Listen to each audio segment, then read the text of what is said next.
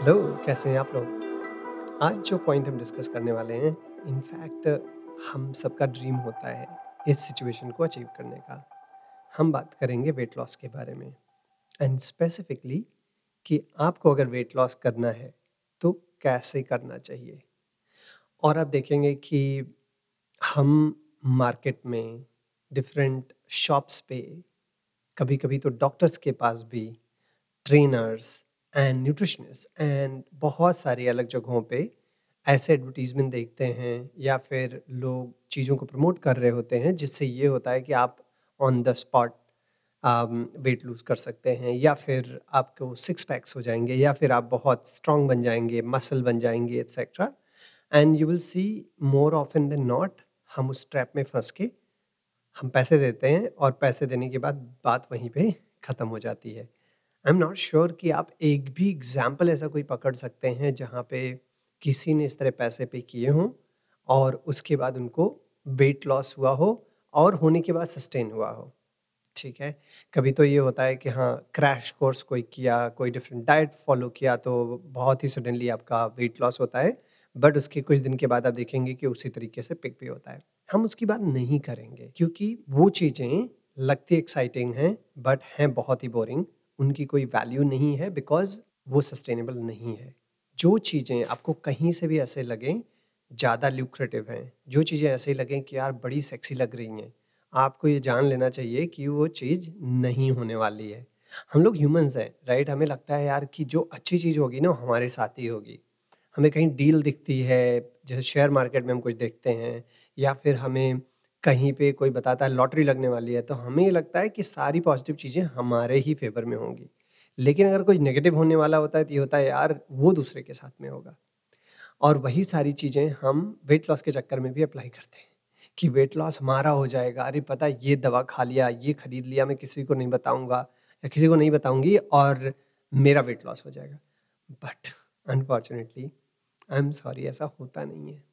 तो फिर कैसे होता है?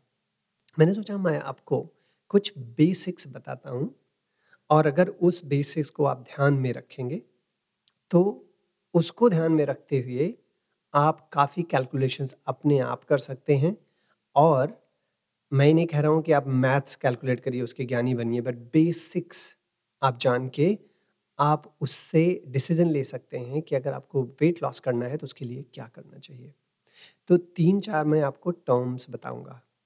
और अगर आप उसको समझ लेंगे तो आपको जो आपकी बेस लाइन है वेट लॉस करने की या फिट होने की, वो इस्टेब्लिश हो जाएगी। ये टर्म्स आप समझ लेंगे तो आपको ये पता चल जाएगा कि वेट लॉस का साइंस क्या है।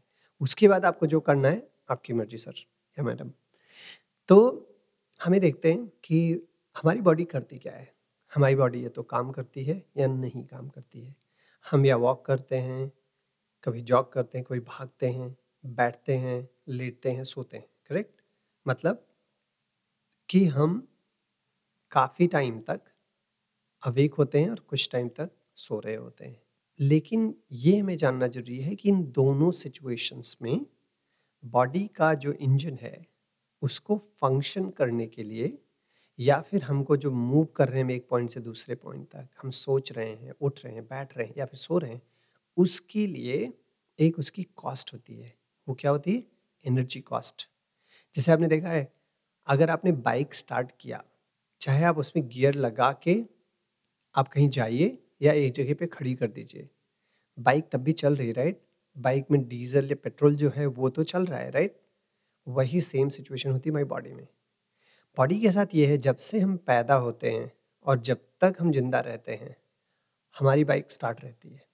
हरदम इंजन चल रहा होता है। मतलब कभी सो रहा होगा, कभी थोड़ा वॉक कर रहा होगा, कभी भाग रहा होगा। जब आप भाग रहे होंगे तो आपको ज़्यादा ईंधन की ज़रूरत पड़ेगी। जब आप खड़े होंगे तब कम ईंधन की ज़रूरत पड़ेगी, लेकिन आपको ईंधन की ज़रूरत पड़ेगी। अगर इन सारी चीज़ों को एक वर्ड में अगर स्टैब्लिश किया जाए, उसको बोलते हैं T D E E okay T D E E मतलब टोटल डेली एनर्जी एक्सपेंडिचर आपकी बॉडी के सोने, उठने, बैठने, खाने, हंसने, रोने, गाने वर्कआउट करने, कहीं चल के जाने, नहीं चल के जाने, इन सब के लिए जो एनर्जी कॉस्ट होती है, पूरा अगर आपने 24 घंटे का मिला लिया, उसको बोलते हैं T D E total daily energy expenditure ये समझ में आ गया। अभी हम ये समझेंगे कि टीडी में क्या क्या चीज़ें प्राइमरली होती हैं, क्या उसके सबसेट्स होते हैं, और फिर उसको हमें आगे क्या ध्यान में रखना है।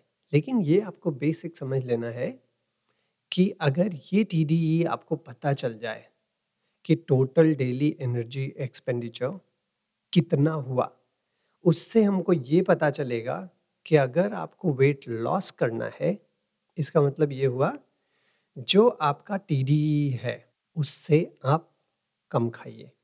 अगर आपको वेट गेन करना है तो उससे आप ज़्यादा खाइए। बेसिक एकदम बता रहा हूँ। कम खाएँगे तो क्या होगा? आप कहोगे, यार, जितना मुझे, ये तो लग रहा है मेरी बॉडी को इतना चाहिए ही चाहिए, लेकिन मैं कम खाया तो क्या होगा? जब आप कम खाएँगे तो आपकी बॉडी में जो फैट होता है, वो मेटाबलाइज होके एनर्जी सोर्स के रूप में यूज़ किया जा सकता है। और डरिए मत, आपकी बॉडी में बहुत फैट है, इतना फैट है कि आप समझ भी नहीं सकते हैं, ठीक है? तो जो टीडी अभी तक हमने बात की जनरली इसका जो मेज़रमेंट होता है, इसको किलो कैलोरी या कैलरी बोलते हैं, ठीक है? टीडी को आप कभी देखोगे, कोई बताएगा 2000 calorie 2200 calorie 1500 calorie 1200 calorie etcetera ये है आपका एनर्जी मेज़र करने का की यूनिट है। तो मैंने जो अभी तक ये बताया उससे आप ये समझिए कि आपकी ज़िंदा रहने की जो कॉस्ट है, पूरा दिन भर की, उसको बोलते हैं T D total daily energy expenditure ये जो कॉस्ट है, इसके तीन अलग अलग ब्रॉड पहलू हैं। वो क्या हैं? एक है आपका बी एम आर वो है आपका बेसल मेटाबॉलिक रेट जब आपकी बॉडी रेस्ट पे होती है मतलब जो आप चिल कर रहे हैं, जब आप सो रहे हैं, जिस जो आपकी बाइक खड़ी है जब, उस टाइम पे कितना एनर्जी आपको लग रही है, उसको बोलते हैं बीएमआर दूसरी चीज़ जो है, वो है टी ई एफ़ मतलब थर्मिक इफ़ेक्ट ऑफ़ फ़ूड ठीक है?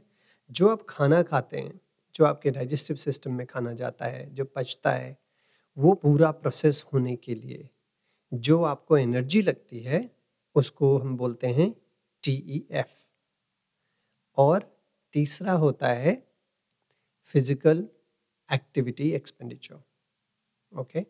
जो आप फ़िज़िकल एक्टिविटी कुछ भी कर रहे हैं या वर्कआउट कर रहे हैं, उसमें जो एनर्जी आपकी जा रही है, उसको बोलते हैं physical activity expenditure.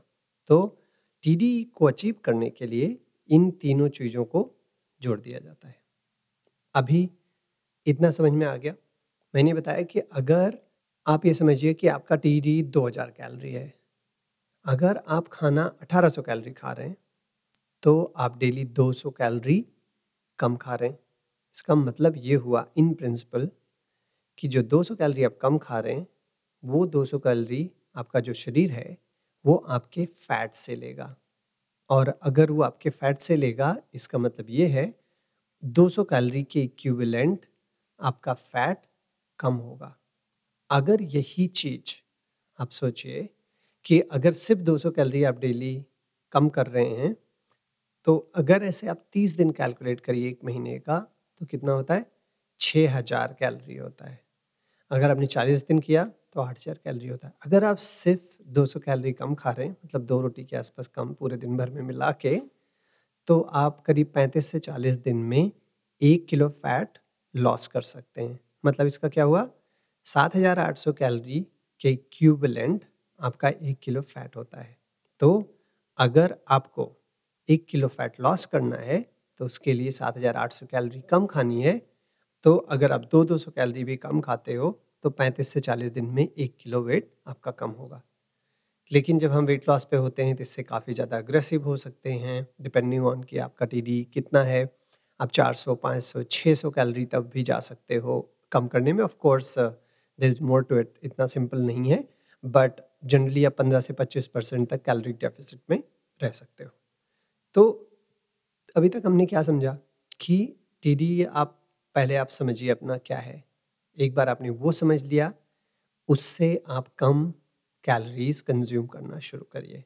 That's the second thing that you have to keep in mind ठीक है? अभी आप ये पूछेंगे कि यार, लेकिन मैं टीडी कैलकुलेट कैसे करूँ? तो टीडी कैलकुलेट करने के बहुत सारे फॉर्मूले होते हैं। ऑनलाइन आप देख सकते हैं। या आप मेरा फिट पेज ऐप डाउनलोड कर लीजिए। उसमें टीडी कैलकुलेटर दिया हुआ है। उसमें आपसे क्वेश्चन पूछेगा, आपका हाइट वेट एज जेंडर क्या है और आप कितना एक्टिव हैं, उस हिसाब से आपका वो टीडी कैलकुलेट करके दे देगा। एक बार आपको टीडी वो पता चल गया, उससे आप एक्स कैलोरीज कम खाना शुरू कर सकते हैं। दूसरा तरीका ये हो सकता है कि जो भी आप खा रहे हो अभी, ठीक है, आप ये सोचिए, उसको, उसमें से आप 20 परसेंट या 25 परसेंट घटा के आप खाना शुरू कर सकते हैं। मतलब अगर आप चार रोटी खा रहे हो तो एक रोटी कम कर दीजिए। या मोटी रोटियाँ हैं, थोड़ी पतली बना लो। छोटे छोटे आपको हैक्स निकालने पड़ेंगे। अगर आप आफ्टरनून स्नैक्स खा रहे हो तो ये सोचिए कि आप आफ्टरनून स्नैक्स को कम कर दो। आप ये देखोगे मोस्टली हम लोग इंडिया में जो भी खाते हैं, ओके? जो भी खाते हैं, जो हमें अच्छा लगता है, जो टेस्ट बर्ड्स जिस, जिसको ज़्यादा सूट करते हैं, वो जनरली कार्बोहाइड्रेट होता है और सिंपल कार्बोहाइड्रेट होता है।